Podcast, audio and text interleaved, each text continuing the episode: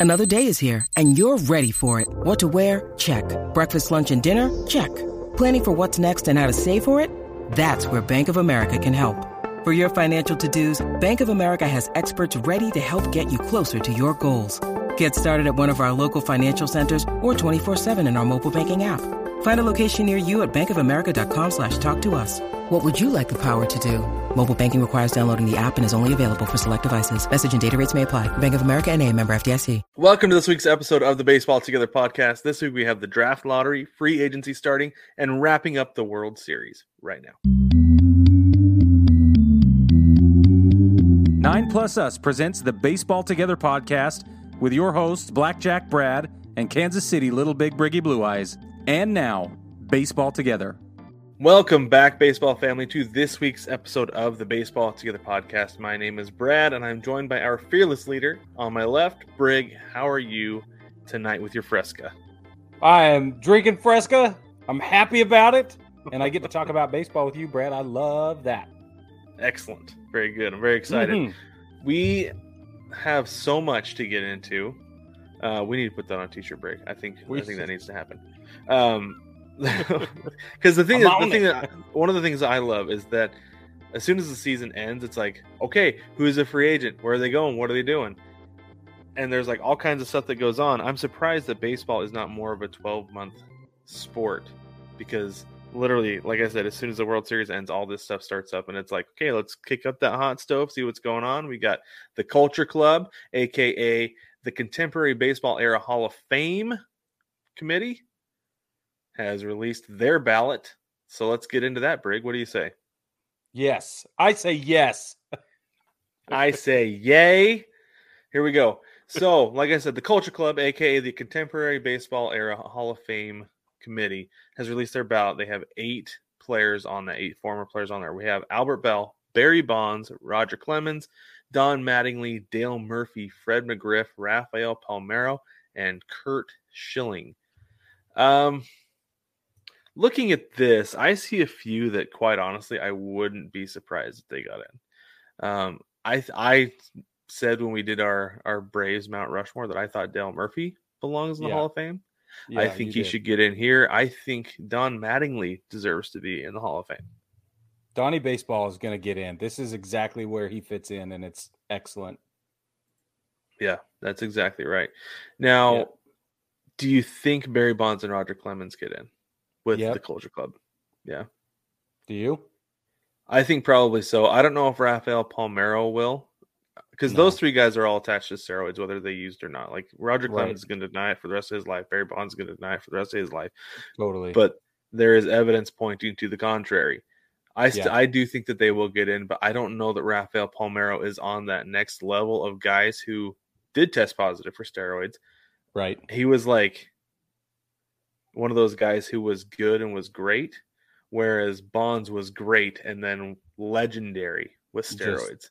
Stratospheric. Yeah. And I think that's the level that guys have to be if they're attached to steroids. They have to be the legendary level. You can't be great. You, you, a great player can get in the Hall of Fame, but you got to be legendary if you are on steroids, and that's one of the reasons I feel like Bonds will get in. he will. And he it will. And I think sense, Clemens will get in for the same reasons. Yeah, yeah, definitely. Yeah. But the guys But- who deserve it, like Donnie Baseball deserves it. Absolutely. because there's there's there's literally nothing to besmirch his name. There's no question. There's nothing but good to say about him from his Mhm. teammates, from the people who've played for him, all of his managers, all the fans. Like everybody loves Don Mattingly. So right. this is this and this is what the Culture Club is for, and it's Yeah. awesome. It is. I do think it's funny. I thought it was funny that I said Albert Belle on there because he was really good for like three years. I felt like, Yeah. you know, Yeah, I don't think he belongs in the Hall of Fame. Fred McGriff, um, Fred McGriff, I feel like really benefited from playing for the Braves yeah, um, because the those were his peak years, so everybody saw him, you know. But other Right. than that, I don't think I don't think he's a Hall of Famer. Um, Curt Schilling, I think, could get in and probably should get in. he should. Yeah, because the only reason people he's not in now is because everybody hates him. Right? Yeah. the personality problem, but this is this is where he should get in as well. Yeah, I Yeah. agree.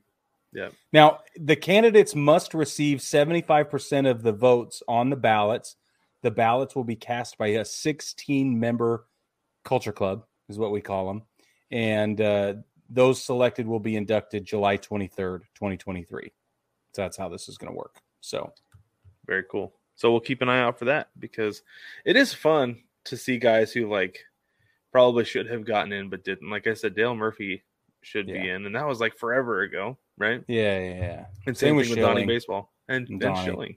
Donnie Yeah. just didn't ever play in a postseason uh, up until the very last year of his career. So, Yeah, yeah, and that's a problem, and and that's a problem for the team that he played for. Just like Ken Griffey Jr.'s problem was the team that he played for just never made it to the World Series. Yeah. else- yeah. Anyway, if So got that your- last vote, just say it. probably would have. I bet if he had played in a World Series, he would have gotten that last vote. Yeah, I bet you're right. what was the difference. yeah. So there's your Culture Club uh, Hall of Fame bout. Let's move on and talk about draft lottery. So guys who are legendary to guys who have not played yet. Now, Right. Major League Baseball is changing things up to curb non-competitive behavior, aka tanking. hmm They agreed to the draft lottery in the new collective bargaining agreement. And I think it's a great way to go. The NBA does it, and the NBA does it. It helps, right? Uh, For the most part. Um, if I feel like te- there's no halfway point, right? Like teams are going to be like, okay, if we're going to be bad, we got to be bad all year long so we can get a lottery spot. And uh, yeah, anyway, it Yeah. helps for the most part. I feel like so. This is the new structure of the MLB draft as far as how the lottery works. Picks one through six will be determined by lottery.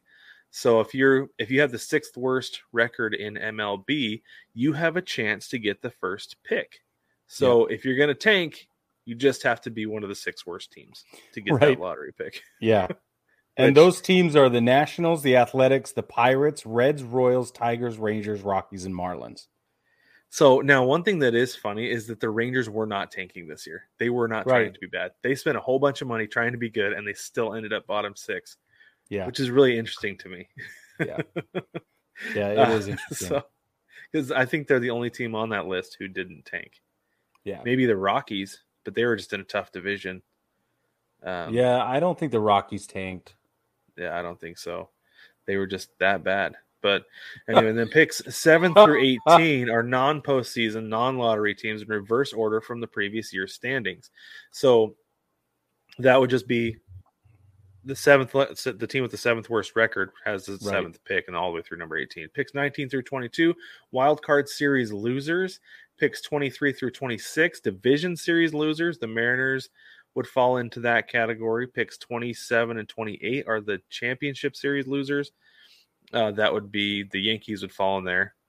Yeah. And then pick 29 is going to be the Phillies because they're the World Series loser. And then pick 30 is the World Series winner. The Houston Astros will have that pick. I remember when the Mar- or not the Mariners, when the Seahawks won the Super Bowl, um, when the NFL draft came around, my buddy was like, man, I really hate having the 32nd pick in the draft. Yeah. Number 32. Yeah. He's like, did you see what I did there? That Yeah. was nice. Really good. it was so good. Very good. I like it. Yeah, So- picks number 19 through 30 are already set in stone. Like the Rays are 19, Blue Jays 20, 21 Cardinals, 22 Mets, etc., all the way to the Astros at number 30. That's right. Yep. So keep an eye on the on the draft lottery coming up. That's going to be December 6th. That's a Tuesday. There will be a live broadcast on MLB Network at 8:30 p.m.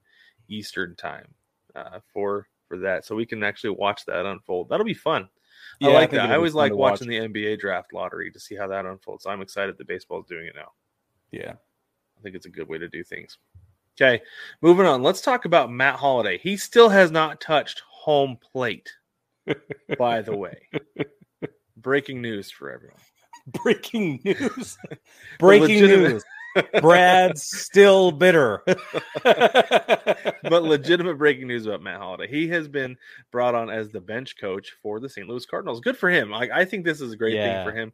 Yeah. Um, I feel like he's a guy who would do well as a manager. He seemed like he was popular among his teammates. Um, I the only reason I make that joke all the time is because I watched so much Rockies baseball that year because of where I was living. Yeah, And I felt fair. like I felt like his teammates really liked him a lot, and he he's a great leader, and he'd be make a great manager. Eventually, he will get that that call. I feel like, and he's going to be a big league manager in probably three, four, maybe five years from now. Yeah, he's a great So- choice. When he was playing for the Yankees, he was huge culturally in the clubhouse and, and with leadership and sort of bringing that mellow to the team. It was a big Yeah. deal. Yeah, that's cool, and it, yeah, I think it's great for him. I love seeing former players who played in our time that we watched Yeah. play.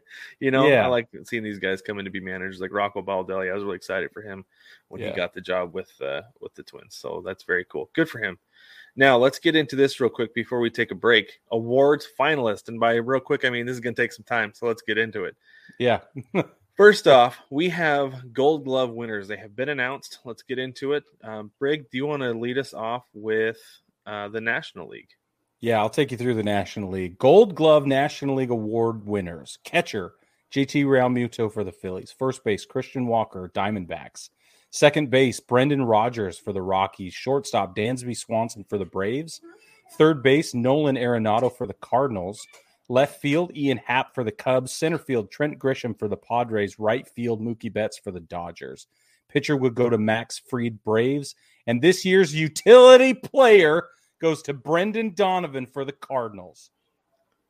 Very cool. Very I'm cool. so excited about the utility player Gold Glove.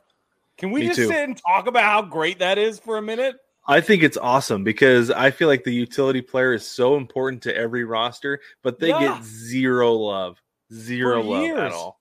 Yeah, Oh man, and you could reach way further back into baseball history to name this award, the utility player award, but it should have its own award and you could call it the Ben Zobrist award and it would be totally appropriate. you could. You know what? The NBA has the sixth man of the year award. They Yeah. should have a utility player of the year award. They I should. right. Yeah, take I'm it telling- beyond like the it- Gold Glove. Yeah, the gold glove the gold glove is great they should have that but then give make one guy the ultimate utility player of the year in each league yeah. and and maybe even do Rob. away with do away with the the gold glove for that if you want i don't care as long as you, Yeah, i I'd want one of the trade. two Yeah, Yeah. that's a great idea. I think we need to send an email to Rob. Let him know that we have this yeah I'll idea. just- we'll call him tomorrow Yeah, on facetime Got him on speed down. yeah Perfect. Well, yeah, but at this point I'm ex- I'm excited that Christian Walker got one with the D-backs because next year when I go to games, that's just one more Gold Glove I get to go look at in the museum they have out there. yeah super it's a cool. cool museum It's way cool. If you haven't been to Chase Field, go check that museum out. It's really cool. You get to see you get to see a commissioner's trophy. I had never seen one before because most stay the stadium I've been to most of my entire life was the Mariners. So right Anyway, Yep. all right. The American cool. League. The American League catcher is Jose Trevino with the New York Yankees. First base, Vladimir Guerrero Jr. The third with the Blue Jays. Second base, Andres Gimenez with the Guardians. Shortstop, Jeremy Pena with the Astros. No surprise there. Third base, Ramon Urias with the Orioles. Left field, Steven Kwan with the Guardians. Good for him. Center Mhm. field, Myles Myles Straw with the Guardians. Right field, Kyle Tucker with the Astros. No surprise there. And the pitcher is Shane Bieber with the Guardians. And utility player is DJ LeMahieu with the Yankees. Finally mm-hmm. getting his due. finally That- oh, He would be utility player of the year, like every year too. oh yeah Maybe you just name it the DJ the LeMahieu. DJ Award. LeMahieu. Yeah, I totally agree with you. This is the first Yankee to win a Gold Glove since Brett Gardner did it in 2016. By the way, That's really interesting. I didn't which know is an astonishing statistic that I think is worth noting. Well, I mean, you had Trevino, but so they're the Yeah, first. but two that's what I mean. Like these Yeah. these guys are the first ones Yeah, that's since crazy. uh, 2016. That's absolutely And Trevino, absurd. can we just uh, announce that Trevino is far superior to Gary Sanchez? Thank you. Oh, big time. Yeah, especially defensively because Gary Sanchez is a mess defensively. They don't even The- have him catching in Minnesota. Yeah. No, no, no. The appropriate uh I think the scientific response to that here is thank you. you almost got a spit take out of me, Brick. Yeah. I feel quite strongly. yes, I, he's I great. He's, a, he's an appropriate DH. Like that's fine. Yeah, he that's belongs that's his position is DH. He does not belong behind the plate No, no, he doesn't.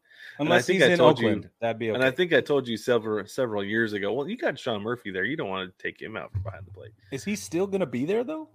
Probably, I'm sure he will. He'll probably be there the rest of his life. Hmm. But I think I told you You're right. several years ago that it hurt my eyes to watch Gary Sanchez play behind the plate. Yeah, you did. And I was Team Gary back then a little bit, so I You I- were. you you definitely called it way before the rest of us did. Well done. well, thank you. Yeah. All right, let's move on to awards finalists. We those have been announced. They are officially announced today. Um, we have our Rookie of the Year finalists, Manager of the Year, Cy Young Awards, and MVP Award finalists. Um, for the American League, I'll just get right into the American League here. For the. MVP, the big daddy of them all, you've got Yordan Alvarez with the Astros, Aaron Judge with the Yankees, and of course Shohei Ohtani with the Angels. Um, go ahead with the NL, and then we'll get it. We'll do predictions for the MVPs after we get into the NL. Okay, National League MVP award finalist Paul Goldschmidt, first base for the Cardinals, super duh. Nolan Arenado, third base for the Cardinals, and also with the Cardinals. No, I'm just kidding. But we do have Manny Machado, third base for the Padres, the Friars.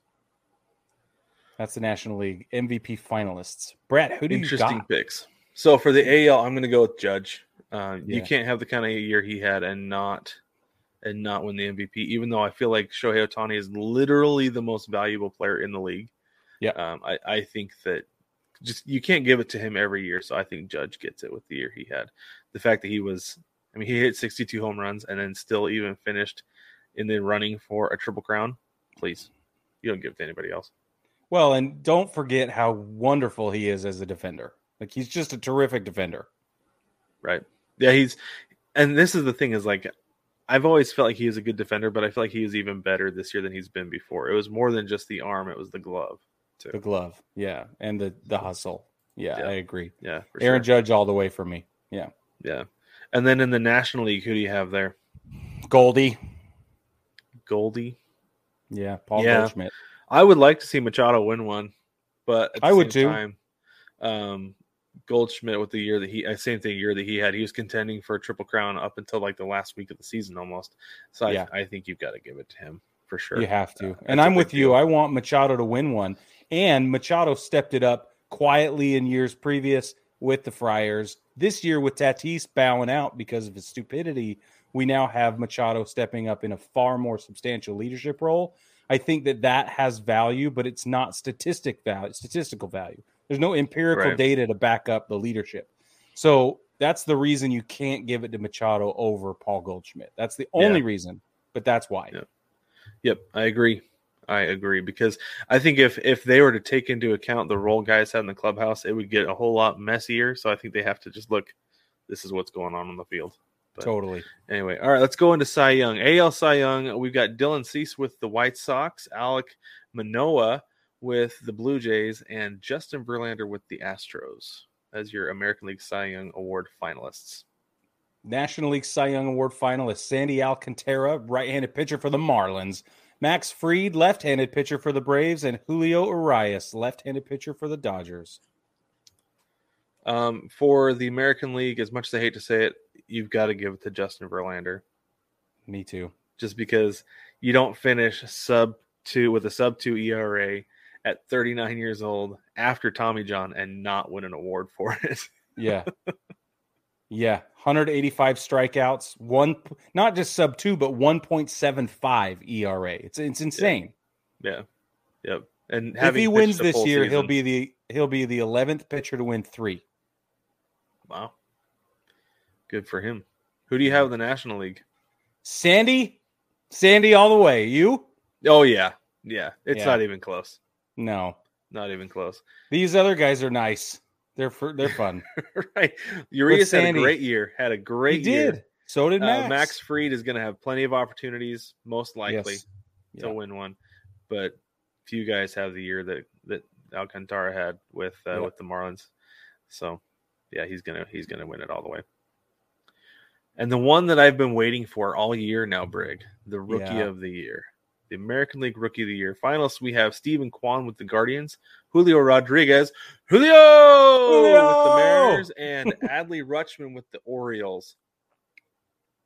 National League Rookie of the Year finalist Brendan Donovan with the Cardinals, Michael Harris the second with the Braves, and Spencer Strider with the Braves. We all know who you have, Brad. Braves. Oh yeah, one thousand percent. I've got Julio. Yeah, you do. Yeah. I think I would have gone with Adley Rutschman had he come into the league just a little sooner. If he had a full season, it would be much tighter.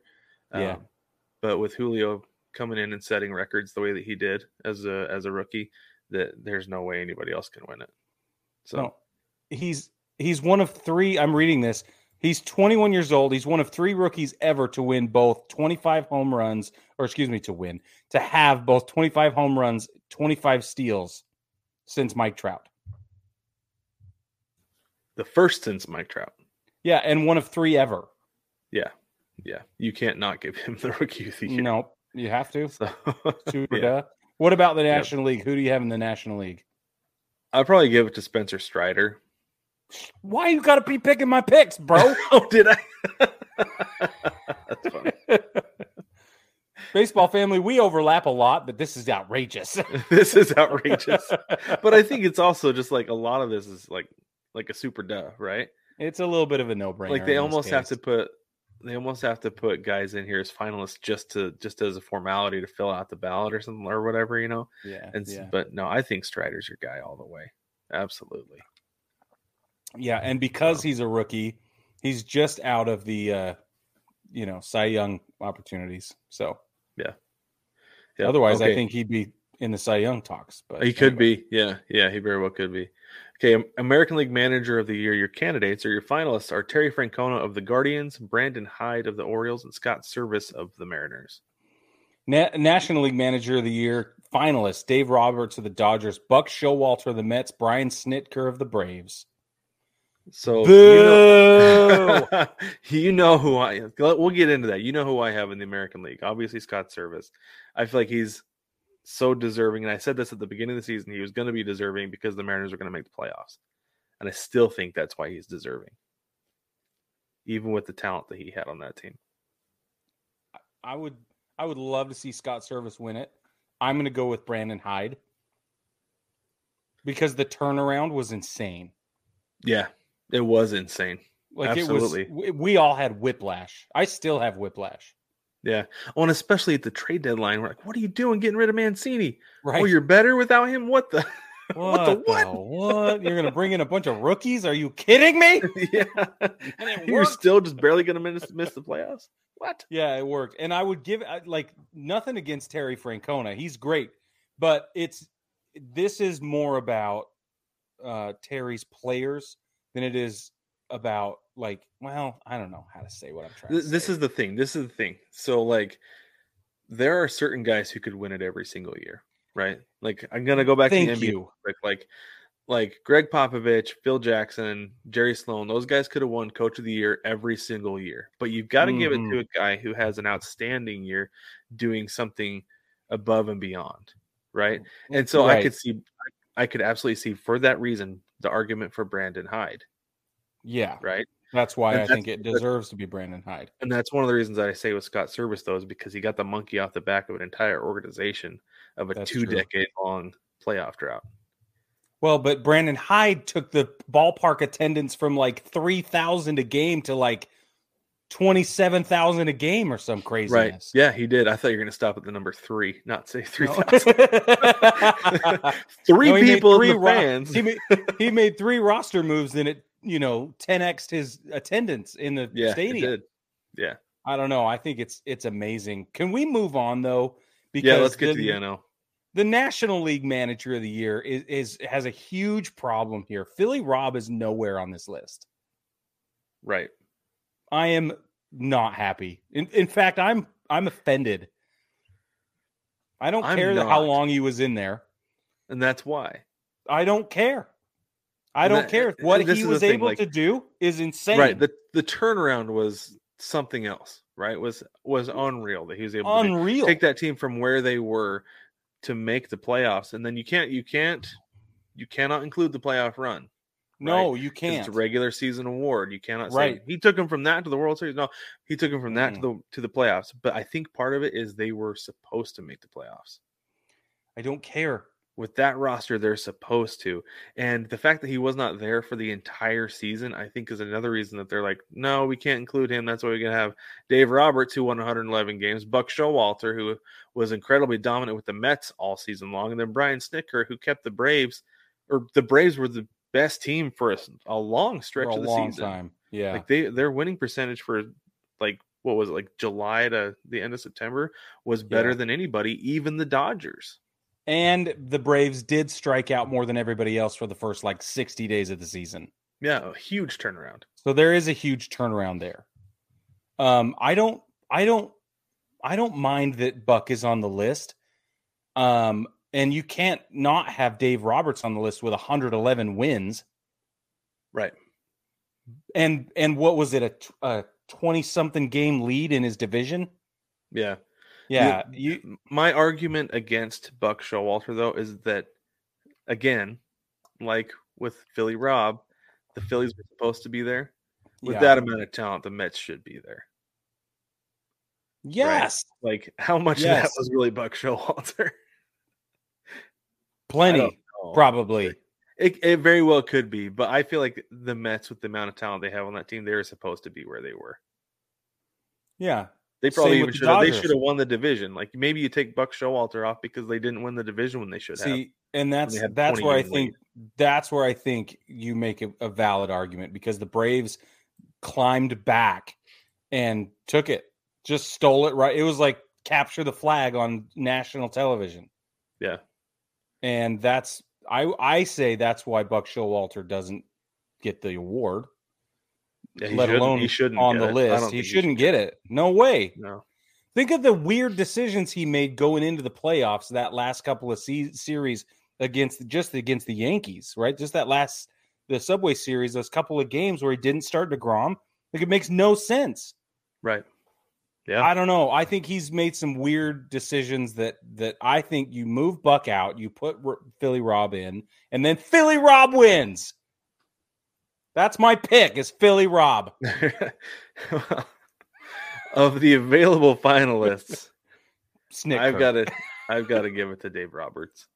Hmm, I'm giving it to Snitker. Hey, we disagreed. Ah, That's wonderful. I knew we would on that one. I knew we. I got to give it to. Snitker because of the strikeouts and the and all that. Yeah, and turning it around. Yeah. Yeah. All right, let's take a quick break. When we get back, we are going to talk about free agency. It's so exciting. No matter which ballpark you're at, you want to rep your team. Now you can with 9 Plus Us. Welcome to the Big City Series. With every design available in your team's colors, you can fit in with the home crowd or stand out on the road. Either way, we have the colors you crave. Shop the Big City Series and find designs that rep your favorite baseball podcast, cheer from the cheap seats, and much more. Shop the Big City Series only at 9plusus.com.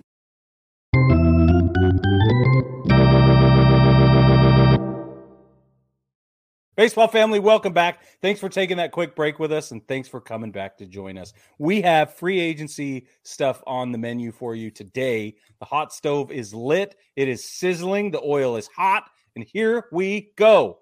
First things first, we have to remind everybody that there are a lot of guys on the list of this year's free agency pool. It is a pretty overwhelming stack of talent, I would say. And Yeah. The, but the detail that we cannot let get lost in the sauce is that the shift is going to be banned for the 2023 campaign. And that I think is going to play a huge role in who goes where and how they're valued on the trade market and, and the free agency market right this season. That's what I think. What do you Yeah. think, Brad? Yeah, I absolutely agree. Guys like uh, Joey Gallo, Luke Voit, and Anthony Rizzo, even Yeah. when without a shift, I'm not going to say that their batting average was at batting average or OPS will skyrocket, but it will certainly go up, and they'll have provide a lot more value to any lineup that they're in. Yeah, I So- think Rizzo's going to benefit tremendously. I think Mhm. Voit definitely benefits from this, Yeah, and I can see Gallo benefiting from this too. yeah, absolutely. for sure. Gallo, Carlos Santana, he was one of the top two or three shifted on guys all season long. Same thing with Cal Raleigh top Yeah. two or three guy who was shifted on all on all season long. Those guys are going to have major benefits from it, and I'm actually really looking forward to it because we're going to get back to Yeah. to baseballs getting in play and guys getting on the bases. So it'll be a lot of fun. First things first, Edwin Diaz is already off the market. The Mets signed him to a five year, $102 million deal. That's the largest ever for a reliever. And those of you with long memories don't, you know, you remember other names that could have gotten a bag of money like this and did not. So this is the largest ever adjusted for inflation. Edwin Diaz will be with the Mets for five more years. So get your trumpets out because it's happening. Yeah, I'm I'm really interested to see how that five year how those five years play out because his 2021 season was not what he was in Seattle. No. And but then you know he came back this year, but like with a lot of closers and relievers, he could continue to go up and down. Totally. So it'll be interesting interesting to see what happens with him. The I cool bet thing they- about go ahead. Oh, I, I was I, I bet he gets traded year three.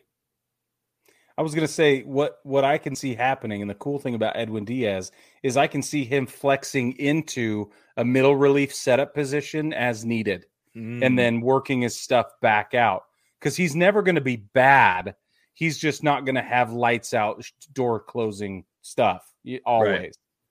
yeah, But he'll always be worth that money, just maybe in a different role. I think that's okay.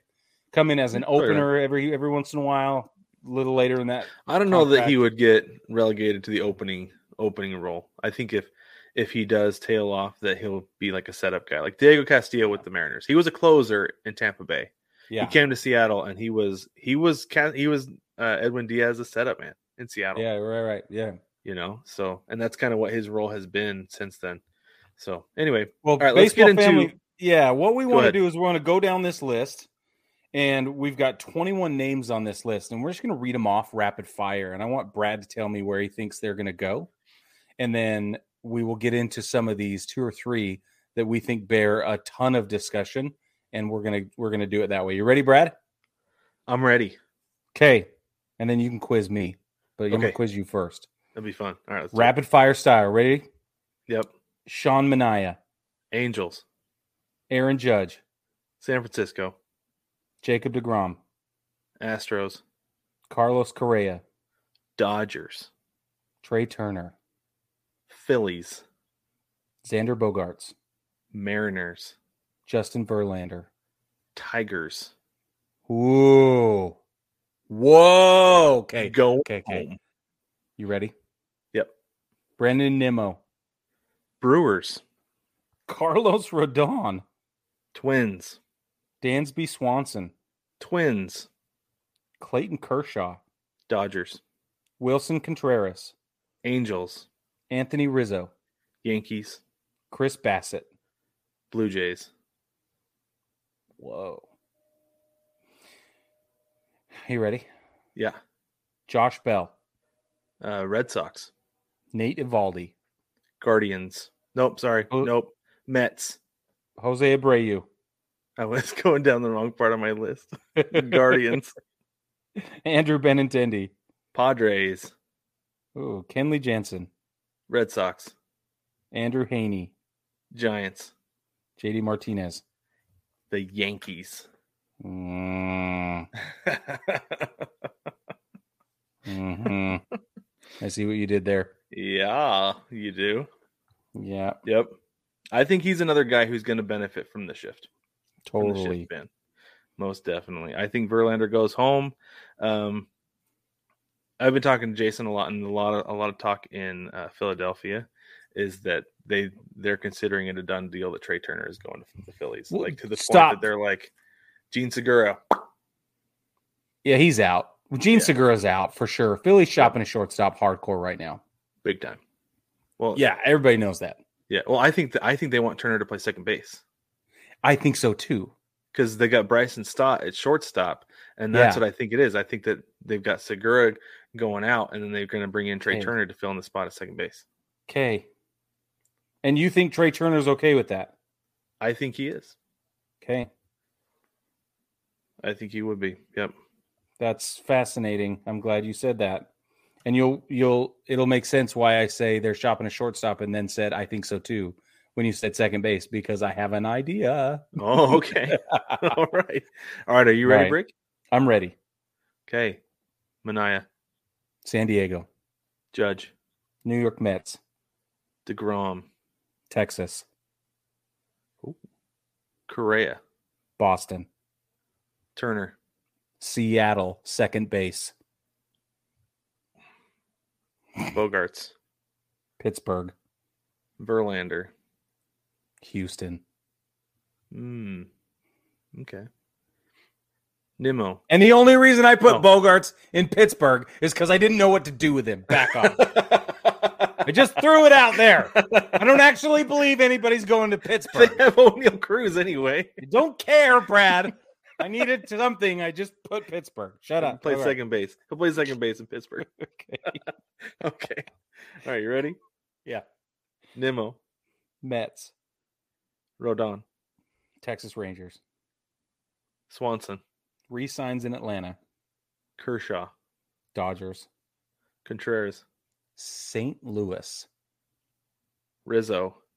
Boston, Bassitt. Baltimore. Mm-hmm. Okay. Okay. I like that. That's Yeah. good. You That's just wait. good. Okay. All right. Okay. Okay. Bell. Baltimore, Abreu. San Diego, Benintendi. Toronto, Eovaldi. Toronto, Jansen. Atlanta, Heaney. the Mets, And JD Martinez. the Yankees. Oh,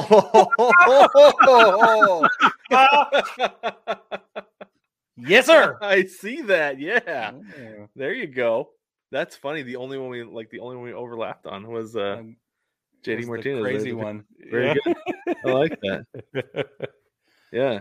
So let's talk. Can we talk Dansby Swanson just for a minute? Have and to. Then, and then there's a couple I want to. Let's just talk shortstop position for a minute. Okay, Okay. it's a big deal. Shortstop slash second base because I want to talk about this. So first off, Dansby Swanson. You have him staying in Atlanta. You think they'll pony up the money despite having paid everybody else what they've paid them?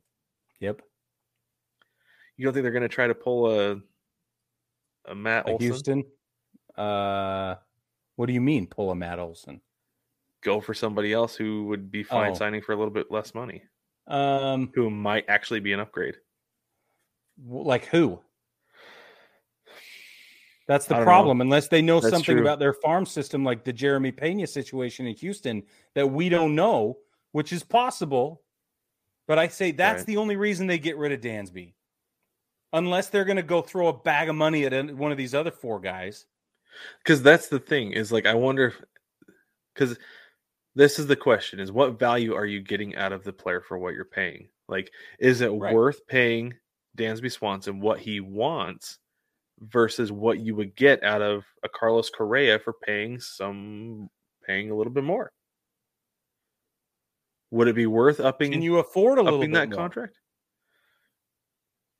that i don't know they're already paying a whole lot of money for a bunch of other guys That's what I'm saying. That's why I think you take the the discount because even Dansby Swanson's desired amounts are going to be lower than Trey Turner and uh and Carlos Correa, and probably even and even Bogaerts. even Bogaerts. Yeah. Yeah.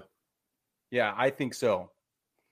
yeah, That's why I say he stays in Atlanta. But I, unless they know unless there's a kid in the farm system we don't know about, and that's possible.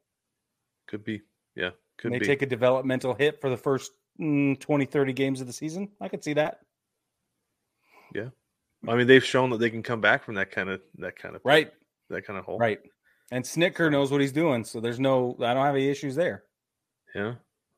Yeah, you could be right on that. Let's talk. We'll what see. about Xander Bo? Or sorry, not not Xander Bogart. It's Trea Turner. So I talked a lot about Trea Turner with Philly. Yeah. Tell me, tell me more about this break. JP Crawford is going to stay at shortstop. Right. No questions asked.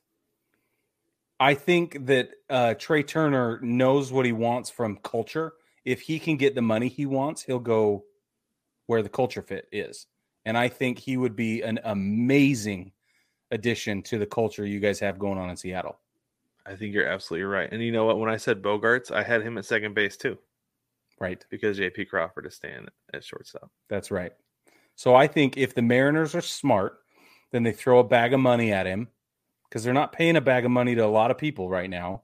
Right. They can they can throw a bag of money at a guy like Trea Turner who has tons of leadership capabilities, tons of postseason experience, Oh, and he could he could really anchor this 2023 run you keep talking about. He could big time. I would love to have Trea Turner on that team, like so, so, so much. especially with the shift ban and now all the balls in play and all the stolen base opportunities and Trea Turner's get, freaking get wheels, dude. Like it would be pandemonium. Well, Seattle likes to run too, and this is the other thing: is that second base over the last few years has been a position where guys haven't had to have a lot of range because they put that second baseman like you see Altuve playing a shallow right field. He's not playing second base; he's playing shallow right field. But now with the shift ban, the rule is cleats on the dirt. So Yep. you've got to have a second baseman who has better range Yeah. because you're not you don't have your shortstop behind second base anymore, right? Brilliant. So it makes sense. And that's exact. I'm sure that's exactly what Dipoto is going to be wanting to look for is a second baseman with range. So why not move a 100%. shortstop over there? Hundred percent. And if and if you can get one of these guys, it doesn't even have to be Trea, Trea Turner. We just know Trea Turner can really do well at second base. Yeah. That's why I think if you're lucky, you Seattle ends up with Trea Turner. I think you're right. And you know what? He's played a lot of second base in his career. That's what I'm well. saying. Yeah, Yeah, because he was a primarily a second baseman in 2021 Yeah. with the dot when he uh, when he went to the Dodgers. Um, was more a second baseman than anything his rookie season. I don't get the impression that he's going to say, "And if I'm not a shortstop, I'm not doing it." I don't. I don't get that impression from him. I think he wants to be on the right team at the right time, and I mm-hmm. think Seattle's a great place to do that. he would definitely put him over the top. Oh yeah, because that's that's the bat they need. Yep. That's the oh The yeah, speed, the position they the need. glove, the speed. Oh my, the goodness. leadership. Look at you. Please don't get my hopes up. Just look at you, Brad. I think I don't know if it'll come true, but that's the perfect fit for Seattle, and it could be a perfect fit for Trea Turner. Yeah. I, I think it's a perfect fit. I've thought it's a perfect fit for so long. I've mostly Brig, I've talked myself out of it just because I don't want to, like I said, I want to get my hopes up and get let down. The Yeah. Xander Bogaerts is like my bargain version of Trea Turner, and I'm like just fine with him being a second baseman. Totally. But but Trea and he- Turner and is he'd, like, be, good- he'd be good. It'd be fine. But Trea Turner is what you want. Yep, definitely. Yeah. Yeah, yeah. Because I would be fine with Correa, but he's going to want to play shortstop, which would Yeah, put JP. Crawford at second base. And I think that JP Crawford would make a fine second baseman, and having those two up the middle would be amazing. Unbelievable. And having his bat in the lineup would be amazing too. But, unbelievable. but I think JP okay, let's- Crawford's going to stick at shortstop. I think so too. Let's shift to Verlander. You really think he's going to go home to Detroit for his last season, last two seasons, or whatever it ends up? He up doesn't being? have anything left to do. Why not? yeah, you're right. Like he proved this year that he's like the man, and he has, and he did say that they're gonna have to peel that jersey off of him, you know, when it's time to go. But I don't, I don't think that'll be the case. I think he's got more self awareness than Tom Brady does. And when Kate Upton says, "I want you home," he's gonna be like, "Okay." That's Are do they live in Detroit? I don't know, but it's it's the travel thing, right? Yeah, yeah, yeah, yeah. Wherever she is, Yeah, wherever wherever their home is, eventually Yeah. she's gonna want him there because that's why Mhm. Tom Brady's single now is because Gisele Bündchen wanted him home wherever home was, and Yeah. he said, "I want to go do this some more." So I think Justin Verlander values his relationship more than that, and he's when it's time to be done, he's going to be done. That's going to be end of it. So I think I wouldn't 100%. be surprised if he goes back to Detroit, has a little homecoming there, a farewell tour, one maybe Yeah. two years. I don't know. two. It'll be two, but yeah, Yeah, I think I think that's what happens. it looks like they live in Florida. And why wouldn't they? Well, and that's where they they live near the Astros spring training facility, is what it looks like. Okay, that makes sense. Yeah, yeah. They also so live in Virginia. They have a home in Virginia. probably That's have a home in amazing what you can probably have a home in Houston. Yeah, I just googled that. That's a little uncomfortable. Sorry, I didn't mean to invade your privacy there, Justin. Not what I intended at all. Okay, let's talk um a couple of these names. You said Rizzo's going where? back to I think he's going to go back to the Yankees. I think it's entirely possible, but I also think it's possible that he goes back to the organization that brought him up in Boston because they need a first baseman. They do. Yeah, that's why I put Josh Bell there.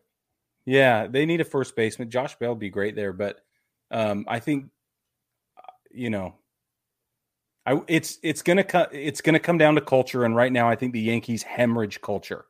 I think they're big time. literally Yeah. they're rotting from the inside out. Yeah, And and, so- it's, and it's seeping into the stands.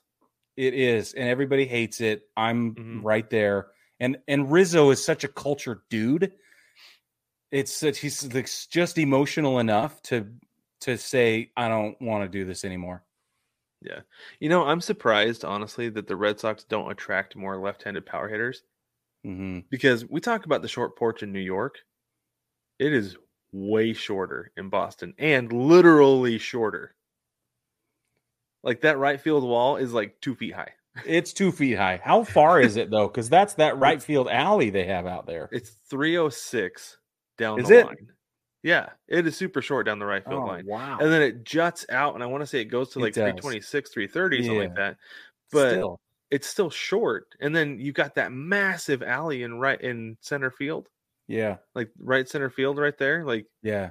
I don't know, I don't know why left-handers don't just don't go to Boston. I don't either. That's interesting.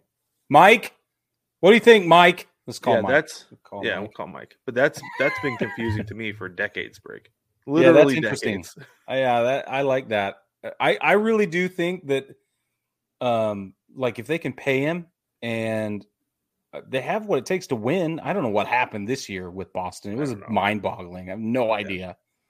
Um, Yeah, but if they if they have what it takes to win, so Yeah. and the culture's better. Clearly, Maybe, maybe that's the problem. maybe, yeah. Maybe it's just know. that Yankees make the headlines and the Red Sox don't. yeah. I don't know. Who's to say? Maybe that's just because this say? season they made the headlines with all the other headlines. I don't know. It's a Yeah, crazy could be. situation in New York. That's what I know. It very well. Any other be. names you want to get into that are that are? Where did you have Degrom going again? Uh, eh, Texas. The Rangers. Yeah. They could certainly use him. Oh yeah. And it see, and you know, with his shoulder issue, like I love me some Jacob Degrom. Don't get me wrong, too. but with his shoulder issue, that does feel like a a problem that a lot of teams aren't going to offer him the kind of money that he wants. And I feel like the Rangers would, but I also feel like the Astros would because the Astros have such a deep starting rotation anyway that like if if Verlander goes, if Verlander leaves, Yeah. right, they're gonna be like, well, we need we need to bring in somebody new. Yeah. Let's bring in Degrom, another ace, Totally. replace the ace. We can lighten his load with the guys we have around him, and it will work just fine. That's That why I, thought. agree with. That's why I thought the Astros, but I think Texas makes sense too because they need pitching in a major way. Yep, they do. And Big think of what he could infuse into the younger guys coming up that they're making up that team with. Could Mhm. be really cool. I don't know. I just Yep. think that it's also not New York at all. right, not even close. Not even It's close. about as far away from that environment as you get. Exactly. And the people in Texas love their guys, just love them. Yeah. So you're not going to get up and down fan love and hate and all that junk like you get in New York. And, and yeah, I feel like, I feel like what Texas is trying to build is really steady. It's slow, but it's smooth. And if they can keep being slow and smooth, we're going to be in good shape in Texas. So I think he'd be a good fit there. I think you're right. I think it'd be a great spot for him, big time. And I mean, you've got you've got some studs there. You've got Corey Seager, Right. Marcus Semien, Adolis Garcia, Yeah. They're just, and I think he's got a really good catcher in Jonah Heim too. that's a good point. I forgot. I didn't think about that. So I think it's a good Hmm. spot for him. I I think I think both of us, in a way, are going to be right that he's going to be in Texas Good in the chance. state. That's awesome. And I hadn't even thought about that until today. To be completely honest with you, yeah, how much both of those places make sense. they do make sense, huh? And we're we're going to be way wrong too. It's totally possible because there Oh, are 28 other options. Literally, yes. the most Yeah. meaningless predictions. And then when we do get one right, we take the victory lap, and Yeah, then that's we right. disregard all the others that we get wrong. That's Yeah, just 100%. 'cause That's how it works. That's That's, how predictions work. all right, we take a quick break and we get back. Uh, let's go ahead and wrap up the World Series. How about it? The None Other Sports Podcast. The None Sports Podcast is the home of sports talk for everyone. Every other week, you can catch David and Jason as they talk about all things sports, from current events to classic moments and everything in between. You can find the None Sports Podcast on Anchor.fm, Spotify, Apple Podcasts, Stitcher, Podcast Addict, and more. Please don't forget to subscribe, rate, and review.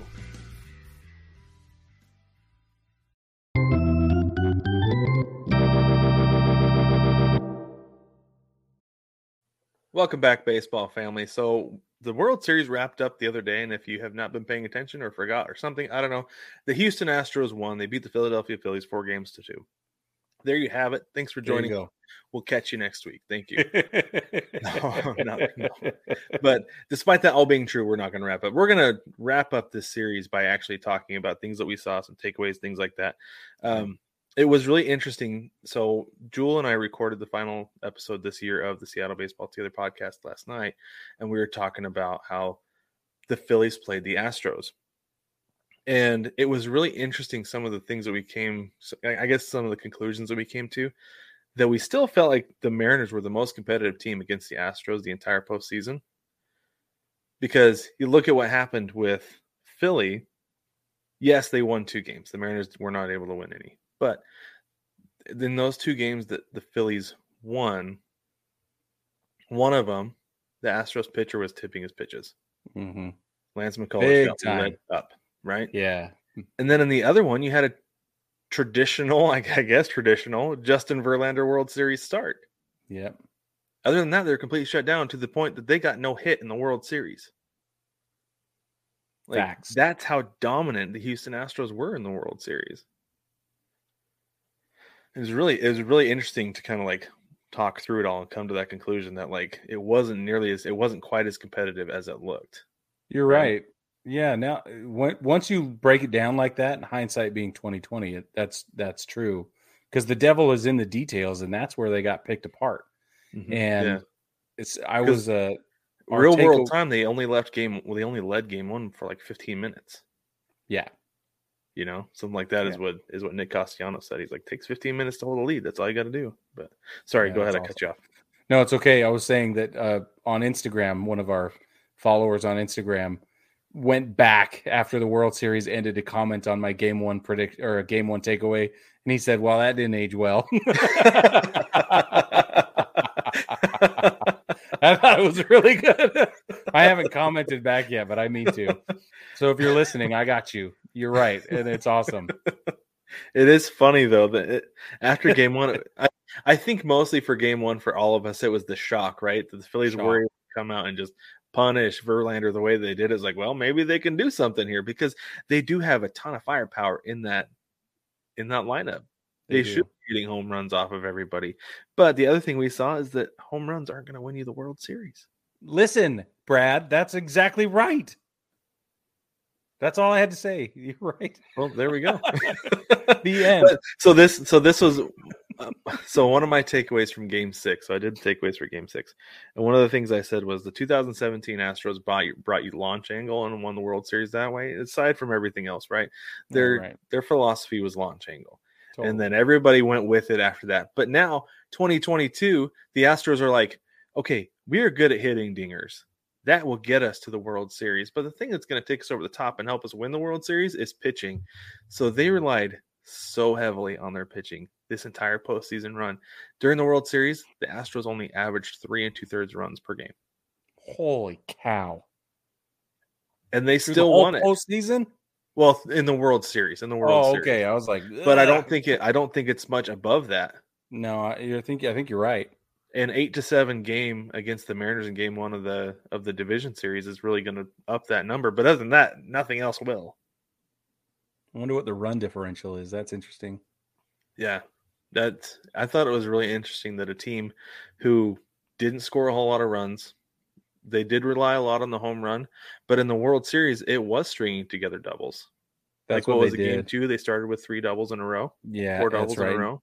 And Jeremy Pena, I feel like, was at the heart of all of that, especially during the postseason run while Altuve wasn't even functional. Oh yeah, ice cold Altuve was was a problem, but Jeremy Pena made up for all of it with Yeah, working then- long at bats, getting uh getting Yordan Alvarez up, who by the way, speaking of ice cold, Right. I was just almost say forgot that. to show up to the World Series. Almost. And then finally he just decided that he would I don't know, put his cleats on or something.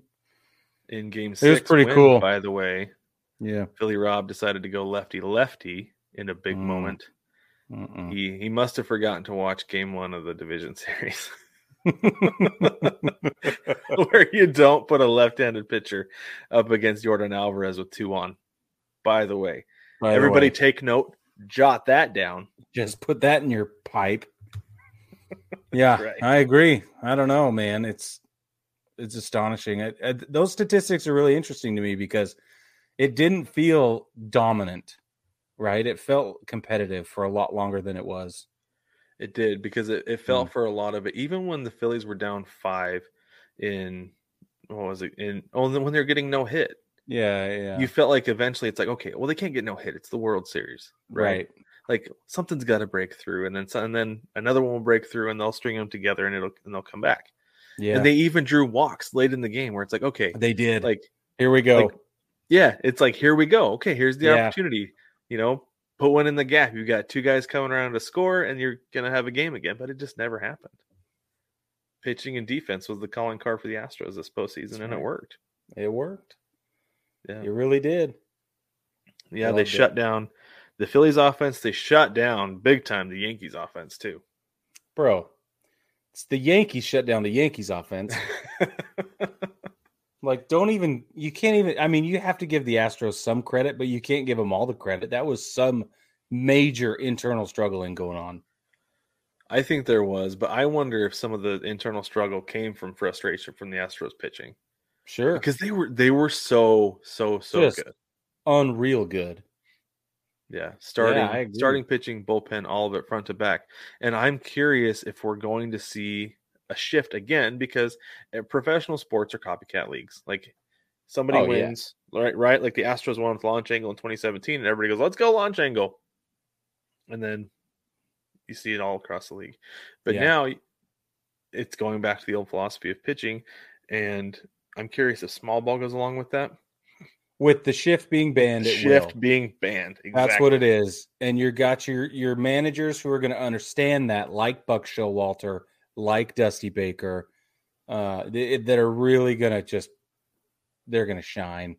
These old school managers are really going to have a heyday this year. I think they will, and it'll be interesting to see how things like the bunt come into play because it's almost been completely eliminated from the game. Uh, Right. ex- unless your name's Kyle Schwarber and you bunt yourself out of an at bat.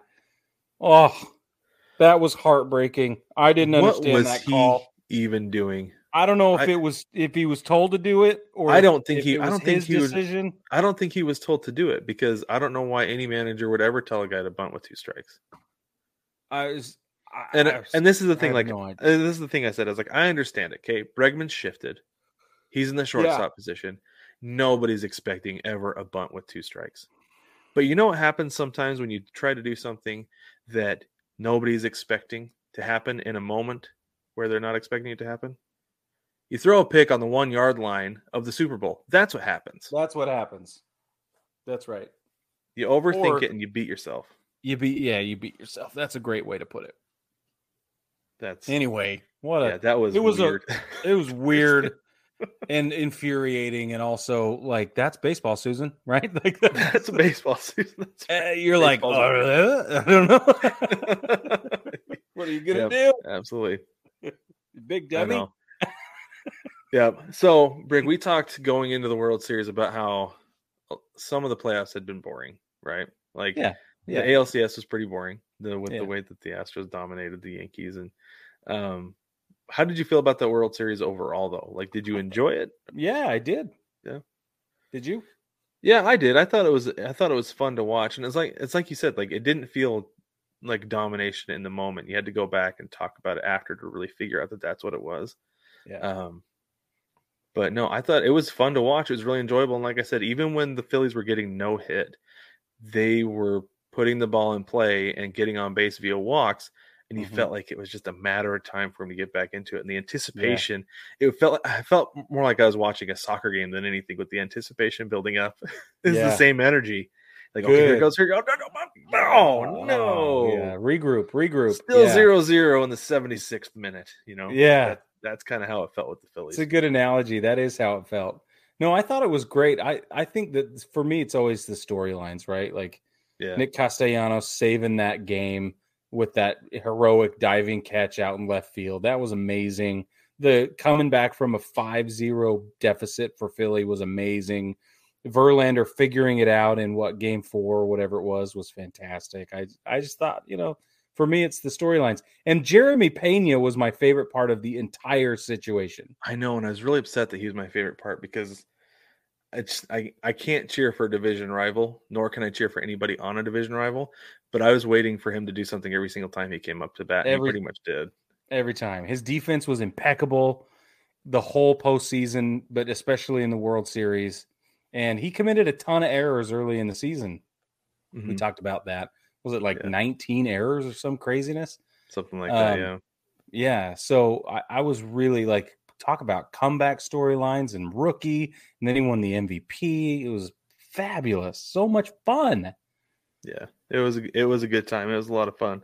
Um, I just I don't know. I'm already looking forward to next year, mostly because of my optimism for the Mariners. But uh, it does curb it a little bit, though. Like the Astros coming in as World Series champions, hmm because that was not part of my prediction. Was not the Astros winning the World Series this year. I thought Right.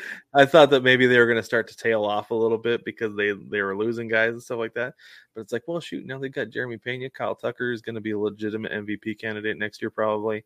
Yeah. um, Yordan Alvarez will continue true. to be an MVP candidate next year, and the pitching Yeah. is unbeatable. So, what do you do You hire Trea Turner as your second And- baseman? You have you have to.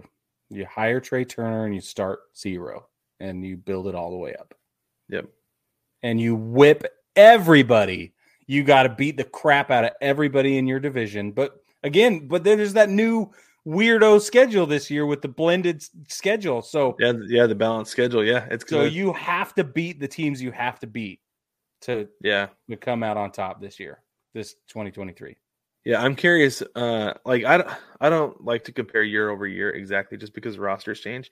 But I Yeah. will be curious the plus or minus on on the Astros. What 101 wins this year, Yeah, and they even started slow, and they won 101 games. for sure. Yeah, so I'm slow. curious the plus or minus on that going into next year, like how they'll end Mm. next year with the balanced schedule, because they don't get to beat up on the A's every week. Exactly. You know, they don't get to beat up on the Rangers or the Yeah. Angels. So. Or the Mariners, for that matter, because that's Hey, what they do. I wasn't gonna say it, but that's and that's true. one of the That's reasons what I hate the Astros because they That's right. always beat up on the Mariners. That's right. So it'll be interesting because they're going to see the Yankees more, you know, than they would have during the regular season. They're going to see, Mm-hmm. and then other teams that they never see, they're going to see them. It's Yep. going to be awesome. yeah, but gonna they- be great. They'll whoop up on Pittsburgh, you know. So we'll see. Yep, that's It'll right. Balance out. Yep. So, Brig, before we wrap this up, I have one question for you going into the off season. Okay. What are your TV viewing plans now that there's not any baseball on until February and March? Uh, I don't know if you know, but there's this really nifty um activity called reading. oh, right. That is so fun, actually, and it's wonderful. You don't have to be in front of a te- television screen all the time, Brad. You're right. You can read a book. ah, just grab one. I got them everywhere. I know you do. because I don't read. I, I can't read as much during the season, and I'm I, so I'm going to be just mainlining books for the next little while, for the next hundred days or whatever. What are you going to do? So that's actually one thing I'm going to be doing is I have a list of books that I want to read this off season. But in a couple weeks, like I am pumped for the World Cup that it's going to be at oh, Thanksgiving. Oh yeah, because Yeah, I've got yeah, like yeah. five days off in a row over Thanksgiving, and I'm just gonna like mainline soccer into my veins this off season. I'm very excited. that's awesome. So there's that. And I'm Baseball gonna read some family, we want to hear from you. What what are you planning on doing, and what are you going to read? Honestly, and the reason we ask that is because we have a really exciting opportunity for you to get a little reading in this off season with us. That's a That's tease. right. That's a tease. We're going to leave it at that. But I've got the book right here. Oh, you're not going to show it. No, Amazing. it's this one. Fantastic. It's this book right here, baseball family. And if you want to read it with Brad and I, you can. Oh, I saw it. Maybe some eagle-eyed viewer on YouTube will be able to figure out what it is. Still, But so. anyway, but baseball family, thank you so much for joining us this baseball season. That was a ton of fun. It's a wild ride, start to finish. I had a blast with all of it. Um, my team obviously didn't end the way that I wanted to, but it's fine. That's the way it ends up for everybody, but one fan base. So it is what it is. Amen. But like Brig said, let us know what you're going to be doing this off season. Jump in the mailbag, baseballtogether.com, or the link down in the description. You can send us an email, and uh, maybe we'll do an episode where we just throw those out and we talk about what everybody's going to be doing during the off season. What That's a instead great of watching idea. baseball. So, yeah, that's a Brig, great idea. go ahead and tell them about the shop. Well, don't forget we have a shop where you can buy stuff that's baseball related and super cool. I've got my Baseball Together official podcast t-shirt on. Brad's wearing his perfect tee today. We have that design in hats, by the way, which is even better. The other thing I want to alert you to is that uh, we've said this a couple of times, but in case you're new, we're not taking breaks. We'll be here every week throughout the remainder of the off season up, update you on the hot stove, winter meetings, shenanigans, and everything else going into spring training. So stick with us. We've got some really, really exciting interviews coming up that we cannot wait to unload on you uh, and and or give you or whatever. We're really excited about it. But um, is one next week or the week after? I think it's next week, right? Uh, yeah, next week. Next week we have one. Anyway, stay tuned for those and uh, go to 9plusus.com and buy something cool if you want. Yeah, very cool. Absolutely. Yeah. Don't forget as well, if you're on the internet spending money, you can head over to ChinookSeedery.com and you can use code BTPOD at checkout to support the show, support your mouth, get the best seeds ever. Trust us, they're fantastic. Absolutely delicious. We love them Just very much. it. But don't forget to like, subscribe, rate, and review the show. Let us know what you think about what we're doing. You can reach reach out in the comments if you like as well on YouTube. But if you do that, make sure you leave a like and also subscribe to the show. But, baseball family, thank you so much for joining us this week. We will catch you next week.